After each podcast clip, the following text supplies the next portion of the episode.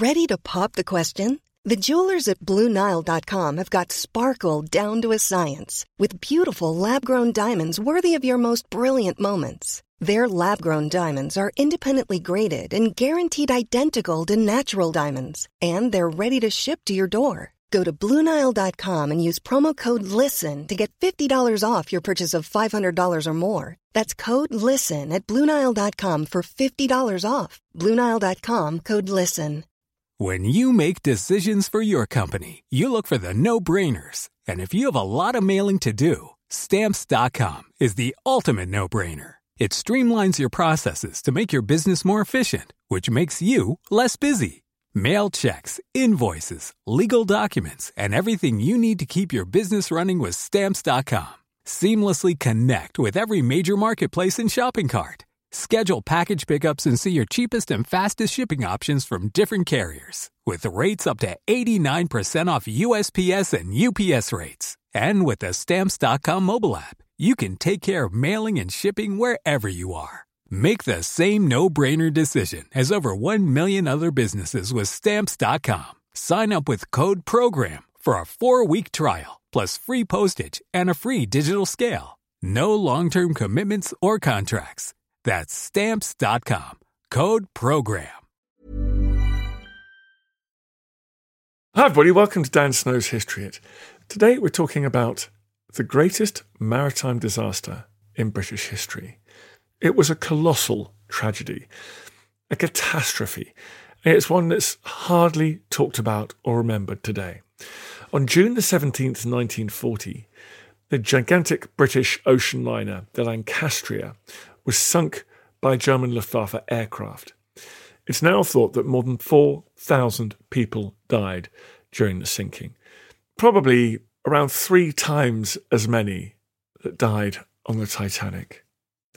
But it was hushed up at the time, and it's an inconvenient story in a summer that's supposed to have a strong narrative from Dunkirk at the beginning of June to the successes of the Battle of Britain in July, August, and September but it's an event that we really need to remember. We've got Janet Dempsey on the podcast today. She's a former maritime record specialist. She worked at the National Archives for 15 years. She has gone through accounts of that day from French civilians who witnessed it to people that survived the catastrophic bombing and sinking on board the ship. The Lancastria was in Saint Nazaire, you almost call it southwest France. Following Dunkirk, there was still plenty of British, Allied, civilians and service personnel stuck in France, escaping from the German advance. There were other evacuations, as you'll hear, in ports in northern France. But by the middle of June, the pocket of territory the Germans didn't control was shrinking rapidly. And Saint Nazaire, right over in West France on the Atlantic coast at the mouth of the Loire River, had become one of the few places where people could try and escape to in the hope of being rescued by British ships. An astonishing number of people vastly more people than she was designed to carry, crowded aboard the Lancastria with horrific results. After you've listened to this podcast, if you want to go and subscribe to History Hit TV, we talk a lot about Dunkirk and the summer of 1940, both in London and in the skies above Britain. If you wish to go and watch those documentaries, we have tons of documentaries, history documentaries over at History Hit TV. We've also got all the episodes of the podcast without the ads. You don't have to listen to any ads. You just follow the link in the notes of this podcast. Click on that little link, it'll take you straight over to History Hit TV, and you can subscribe for less than the cost of a pint of beer every single month. Go for it, folks. Go for it. But in the meantime, here's a podcast all about the sinking of the Lancastria. Enjoy.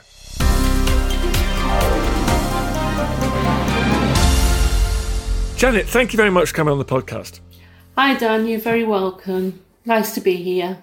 This is one of the great maritime catastrophes of British and world history, and yet we don't give it any thought compared to, for example, the Titanic a generation earlier. Why is that? I think with the Titanic, there's a glamour around the Titanic that there certainly isn't around the Lancastria. The Lancastria was a victim, really, of the date that this catastrophe happened. Obviously, with the, the fall of France, and the D notice and things that we go into a bit later, I think really uh, place in history is a consequence of the date that this happened. I guess there were so many tragedies compounding and landing on top of each other, one after the other, at this point of British history, that it's been unremembered. Talk to me about the Lancastria itself. What was its job? She was launched in 1922 and she was launched as the Tyrrhenia. She changed her name because passengers and crew couldn't actually pronounce the way the Tyrrhenia was spelled, and the crew actually nicknamed her the Soup Tureen so it was actually deemed um, better to call her something more pronounceable. But she actually celebrates a big anniversary this week because her maiden voyage was actually on the 19th of June 1922. So she would have been 100 years old this week. She didn't quite make it to that age, but what she was built on the Clyde, like all the great ships. She was indeed. A job, what, a transatlantic liner? She was a transatlantic liner. She ran scheduled routes between Liverpool and New York, but she was also a cruise ship. She was used to cruise around the east coast of America, the Caribbean, and the Mediterranean. She was built for a crew of 300 and 2,200 passengers, which is quite significant actually in the unfolding events. She can take a lot of passengers. Was it a sort of luxury? Was it a high end vessel? It was. When she was originally fitted, she was first, second, and third class. In the 1930s, she underwent a refit, which meant she only took first and second class passengers. So, yeah, she was quite high end. What happened in September 1939 to ships like Lancastria? Basically, they were put under Admiralty orders, which just meant they were requisitioned for military service. September 1939, Lancaster was actually in the Bahamas on a cruise when she was called to New York for a refit. All her luxury innards, if you like, were taken away, all the silver and the china and the linens. She was painted battleship grey. All her windows were blacked out and she was fitted with guns. Did she carry troops to the expeditionary force in Europe, or was she used all over the sort of North Atlantic? No, originally she was requisitioned to carry troops to Norway and Iceland. She was one of 20 troop ships that actually was involved in the Norway operations, but just weeks after taking troops to Norway, the same troop ships were involved in Operation Alphabet, which was evacuating the same troops from Narvik in Norway. And the problem with these ships is they are not designed. I mean, it's difficult for any ship if they get hit by a bomb or struck by a torpedo, but these civilian peacetime vessels, they're just they're not designed to withstand that kind of damage, are they? No, no, not at all. That's why a lot of these ships actually had military escorts. That they, weren't actually designed. You know, if you're talking about something with large ornamental staircases down the middle of the ship, that's not going to withstand the same sort of battering as a battleship. Which were incredibly sort of compartmentalised, little warrens of doors that can shut out water and all that kind of stuff. Try and give it a bit of time after catastrophic damage. So let's get to the Dunkirk evacuation. We'll know about the little ships. This is a very, very big ship. What did the very, very big ships do to help withdraw the defeated British and French troops from the continent? Well, this was a bit of a oversight by the Admiralty. A lot of the French ports, like Dunkirk, are very, very shallow. So when they send the big ships in to evacuate troops, the ships can't actually get anywhere near to the shore. And this is where the little ships come in. They're basically used as tenders to get to the beaches, get the troops, and then take them out to the big ships. Unfortunately, with Dunkirk, a lot of the troops that were evacuated from Dunkirk weren't actually brought home. They were taken to Le Havre and Cherbourg. So the evacuation of Dunkirk op Dynamo wasn't the big evacuation home that a lot of people tend to think it was. Churchill wanted a second BEF setting up further west. So a lot of these troops were taken further west. Unfortunately, the troops that were at Le Havre, the advance of the German army was so fast and so ferocious that a lot of the troops at Le Havre found themselves stuck again And then we had Operation Cycle. And Operation Cycle actually evacuated troops from Le Havre. There was some 11,000 British troops and some 26,000 Allied troops evacuated from Le Havre. Unfortunately, that still meant there were over 150,000 troops still in France. So they were all advised to head west for any open port they could make their way to. And between the 15th and the 25th of June, we saw Operation Ariel kick in. Unfortunately, with Dunkirk and Le Havre, they were single ports. So the RAF, the Royal Navy, and these ships that had been taken up from trade were all concentrated in one area. Unfortunately, with Operation Ariel, you had ports all the way from Cherbourg all the way down to Saint Jean de Luz, deep in the Basque country. So you had hundreds of miles of these ports being used to evacuate tens and tens of thousands of British troops, sailors, civilians, anybody who felt they were trapped in this German onslaught. We've forgotten about these post Dunkirk evacuations, haven't we? The people just being told head west and a bit south and find some coast, and the uh, Navy will come pick you up. So tell me about uh, the scene in Saint Nazaire, which is down in the Bay of Biscay, so below Normandy and Brittany, much further from the UK. Tell me about the evacuation that takes place there. Well, originally Lancastria and Franconia were sent from Plymouth to Brest to actually evacuate troops from Brest. But by the time they got there on the 16th of June, Brest had already fallen. So the decision was taken to send them even further south to Saint Nazaire. Unfortunately, the scene at Saint Nazaire was chaos. Just to give you an idea of how chaotic it was, people were making their way to Saint Nazaire because soldiers and sailors and airmen were actually buying Michelin maps from local shops to find out where the ports were on that Bay of Biscay. And obviously, Saint Nazaire comes up in big letters. So they were making their way to Saint Nazaire in their tens of thousands. And all the war diaries for that period just show a scene of absolute chaos. You have a lot of support units, veterinary service, logistics units, which are not like a regiment, like the regiments you had at Dunkirk, where you have a proper solid order. You have somebody in charge. You have somebody who's given the orders. In a lot of these cases, you've got groups of people who are corporals, privates. There's no officers around. There's nobody taking names. There's nobody making lists. There's nobody giving orders. So it's a scene of utter chaos. And there are British civilians, people who lived in Paris, members of the embassy, weren't there? Also heading pell mell down there as well. Yeah, there were also a lot of Belgians who'd walked all the way across from Belgium to Saint Nazaire, including a group of Belgian children who found themselves aboard the Lancastria. Tell me about the Lancastria arriving. What date did it arrive, and was there just people thronging the quayside? Was it immediately clear that they'd have to start loading tons of people on board? Yeah, she arrived at um, four o'clock in the morning on the 17th, but she wasn't actually allowed to start loading until six o'clock in the morning because the French harbour master didn't want any lights used in the evacuation. Bear in mind, Saint Nazaire again is quite a shallow port, so she's anchored five miles off. So we've got these small boats, these tenders, bringing people over and and over and over.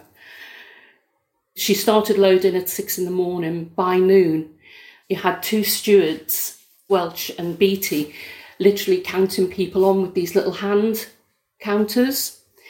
And by lunchtime, there were already over 5,000 people on board a ship designed to take 2,200. Steward Beatty was actually called away to start serving drinks in his lounge, which had been turned into a sergeant and warrant officer's mess. So he actually stopped counting at lunchtime. And bear in mind that there were people coming over to that ship all the way up to a few minutes before she was bombed. So after the count stopped, you still had three and a half hours of people coming on board that ship. So, in my estimation, from documents I've looked at, I reckon by quarter to four in the afternoon, she probably had about six and a half thousand people on board. The master of the ship and the first officer described scenes of the holds being absolutely full, stairways being full, every available space literally had people crammed into it. You listen to Dan Snow's history. We're talking about the Lancastria. More coming up.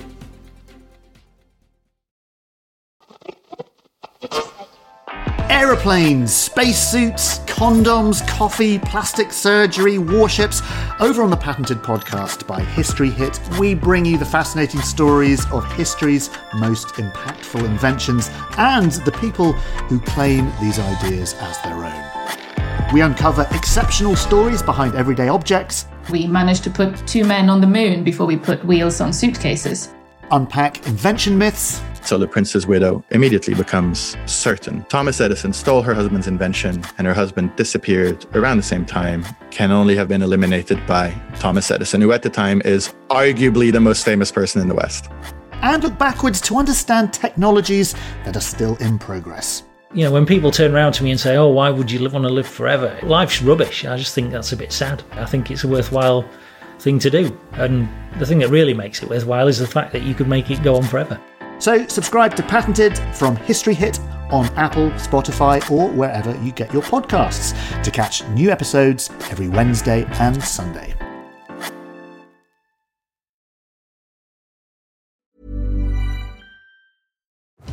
Have you ever wondered if the Hanging Gardens of Babylon were actually real? Or what made Alexander so great? Join me, Tristan Hughes, twice a week, every week on the Ancients from History Hit where I'm joined by leading academics, best selling authors, and world class archaeologists to shine a light on some of ancient history's most fascinating questions, like who built Stonehenge and why? What are the Dead Sea Scrolls and why are they so valuable? And were the Spartan warriors really as formidable as the history books say? Join me, Tristan Hughes, twice a week, every week on the Ancients from History Hit, wherever you get your podcasts.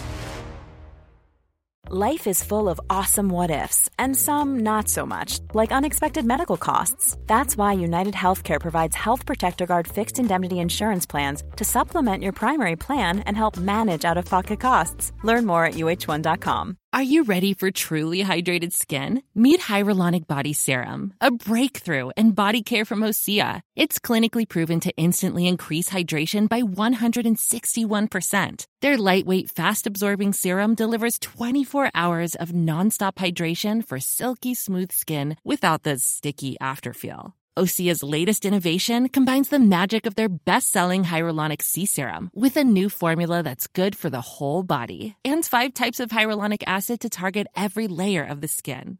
Osea is a women-founded, women-led brand that's been crafting seaweed-powered products for nearly 30 years. The best part? Everything Osea makes is clean, vegan, cruelty-free, and climate-neutral certified, so you never have to choose between your values and your best skin. Treat your skin to clean, vegan skincare from Osea. Get 10% off your first order site-wide with code SUMMER at OseaMalibu.com. That's O-S-E-A Malibu.com code SUMMER.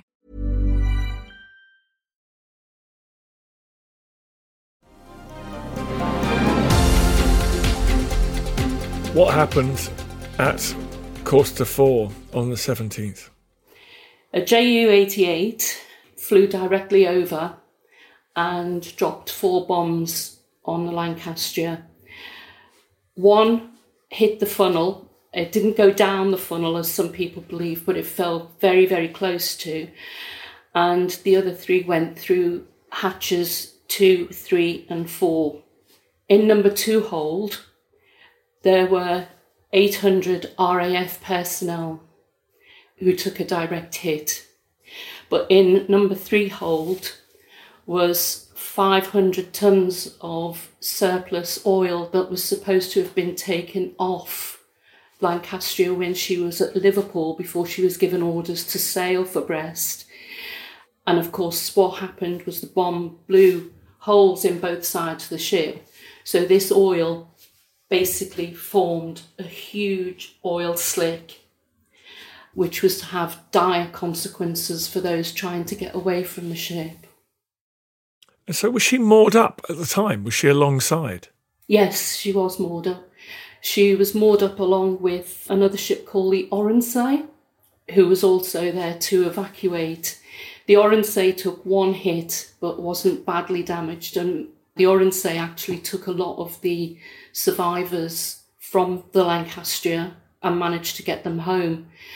But the scene at the Lancastria when she was bombed, because the bombs blew holes in both sides of the ship, she listed very badly and literally went under in less than 25 minutes. You would have had a lot of people dying in the ship as soon as those bombs hit. As I say, the 800 RAF personnel who were in number two hold would have been killed immediately. There were also people who talk about, as the ship is listing, getting trapped behind wreckage, getting trapped underneath wreckage, so they would never have been able to get off the ship at all. The people who did get off the ship found themselves trying to swim through a huge oil slick now, the Ju 88 was still actually flying over and machine gun in the water, machine gunning the people in the water. So you would have had casualties there. But the machine gun fire was also setting fire to the oil slick.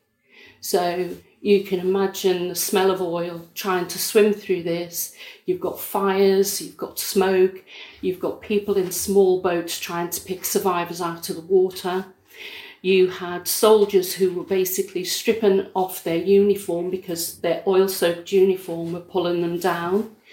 You had a situation where you had the very old fashioned style of cork life jackets. So you had people trying to jump off a listed ship in cork life jackets who, when they hit the water, had their neck broken for their efforts. So you had a lot of casualties there it was as chaotic as the situation that was going on in France at the same time. She sank in something like 20 minutes. One of the other ships, the master timed it at about 24 minutes, which is very fast. If you've got six and a half thousand people trying to get off a ship, 24 minutes is no time at all. And you think around 4,000 people uh, were killed? Yes. I believe there were around six and a half thousand people. We know two and a half thousand people survived. So the basic maths would say around 4,000 people died on that ship. What was the response? Did the British government admit that this had happened? No. The first thing the British government did was to slap a D notice on the news story. A D notice basically bans it from being reported for a period of time but the D notice on the Lancastria was never lifted. Now, Churchill said much, much later that with the fall of France happening the same day and with hell breaking out across Europe, it was literally a case that the government forgot to lift the D notice. But the thing is, the story broke in the American press six weeks later, and it was widely reported in the British press the following day and for a few days after that. But I think the Lancastria, the story of the Lancastria, she's the victim of the dates really because everybody was more worried about the fall of France, what was going to happen to Britain. And don't forget, on the 18th of June, Churchill did his finest hour speech. You know, Hitler will never land on these shores while we've got a navy and all the rest of it. The last thing Churchill wanted was the British people thinking that the Navy and our shipping was vulnerable to this sort of catastrophe. So I think it was probably a case of they wanted the news story suppressed for a while, but I don't think the intention was to keep it buried forever. I find it a mind blowing story. It's a greater loss of life than the Titanic and Lusitania combined. It's the greatest maritime disaster in British history. But it just feels like it doesn't fit in the narrative, does it? Because you have people want to talk about Dunkirk. That's the kind of snatching some kind of victory from the jaws of defeat. Then we're into Churchill's finest hour and then the Battle of Britain. And to go, oh, by the way, there was also the worst maritime disaster in British history, kind of inconveniently at that period. It doesn't work for the way we remember it or for people trying to tell the story and spin it at the time. History is written by the victors. If there's an inconvenient truth in there, then why tell it? What I find really quite sad is that medals for the people on the Lancaster were only actually issued in 2008 and by the Scottish Government. And then they were only claimable, if you like, until 2015, by which time survivors of that disaster have passed away. Families may never have been told the story. We read many, many accounts of people who were so traumatised by what happened on the Lancastria, they never ever spoke about it to families. They were encouraged not to talk about it, I suppose, when they came back. Did those survivors, on the whole, were they able to find alternative transport home, or were there further catastrophes and pitfalls? I don't know any of the survivors who didn't make it home. A lot of survivors were taken back to the Bay of Biscay, back to Saint Nazaire, back to the places where the fishermen who had come out to help with the rescue took them back into France. And this was a further complication about the numbers who'd died and who'd survived because people held on to the belief that they'd been taken back to France and taken prisoner of war. So you've got this further complication. Is he a prisoner of war? Was he lost? as I say, the whole thing was just chaotic.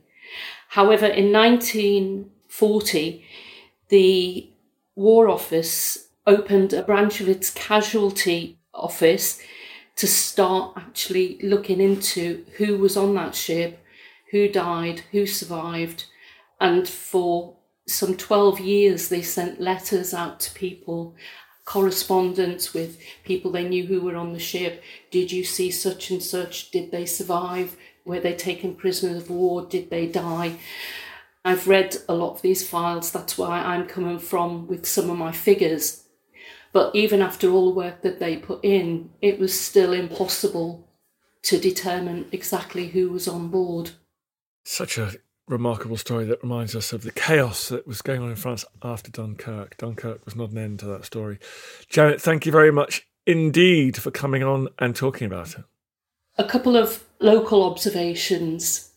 A local called Michel Leger wrote that the bodies did not reach the shore immediately after the ship sank, but in July the bodies came ashore in large numbers. Here in Pornichet, for example, there were two or three at each tide, and at the Pont de Bec there were others. At Sainte Marguerite, all along the coast, there were corpses that were given back by the sea. At each tide, there were corpses being washed up on the beach. However, later in the summer, Charles Merlet writes, We were walking along the coast on the 2nd of December, and that's when we noticed there were bones, more and more bones, and lots of military clothing, and in these clothes that had really deteriorated and were damaged, we collected the wallets of these poor men who drowned to identify them. But there were so many bones, we never collected them. It was just not possible. To me, that is the absolute perfect illustration. Janet, certainly is. Thank you very much for coming on and, and reminding us all of this terrible chapter in our history. You're very welcome, Dan. Thank you. I feel we have the history upon our shoulders all this tradition of ours, our school history, our songs, this part of the history of our country, all were gone and finished. Thanks, folks. You've reached the end of another episode. Hope you're still awake. Appreciate your loyalty, sticking through to the end. If you fancied doing us a favour here at History Hit, I would be incredibly grateful if you would go and wherever you get these pods, give it a little rating, five stars or its equivalent. A review would be great please head over there and do that. It really does make a huge difference. It's one of the funny things the algorithm loves to take into account. So please head over there and do that. Really, really appreciate it. When you need mealtime inspiration, it's worth shopping Kroger, where you'll find over 30,000 mouthwatering choices that excite your inner foodie. And no matter what tasty choice you make, you'll enjoy our everyday low prices, plus extra ways to save, like digital coupons worth over $600 each week. You can also save up to $1 off per gallon at the pump with fuel points. More savings and more inspiring flavors make shopping Kroger worth it every time. Kroger, fresh for everyone. Fuel restrictions apply. Thank you for listening to this episode of Dan Snow's History Hit. Please follow this show wherever you get your podcasts. It really helps us, and you'll be doing us a big favour. Don't forget, you can also listen to all of these podcasts ad free and watch hundreds of TV documentaries when you subscribe at historyhit.com slash subscribe. As a special gift, you can also get your first three months for just £1 a month when you use code Dan Snow at checkout.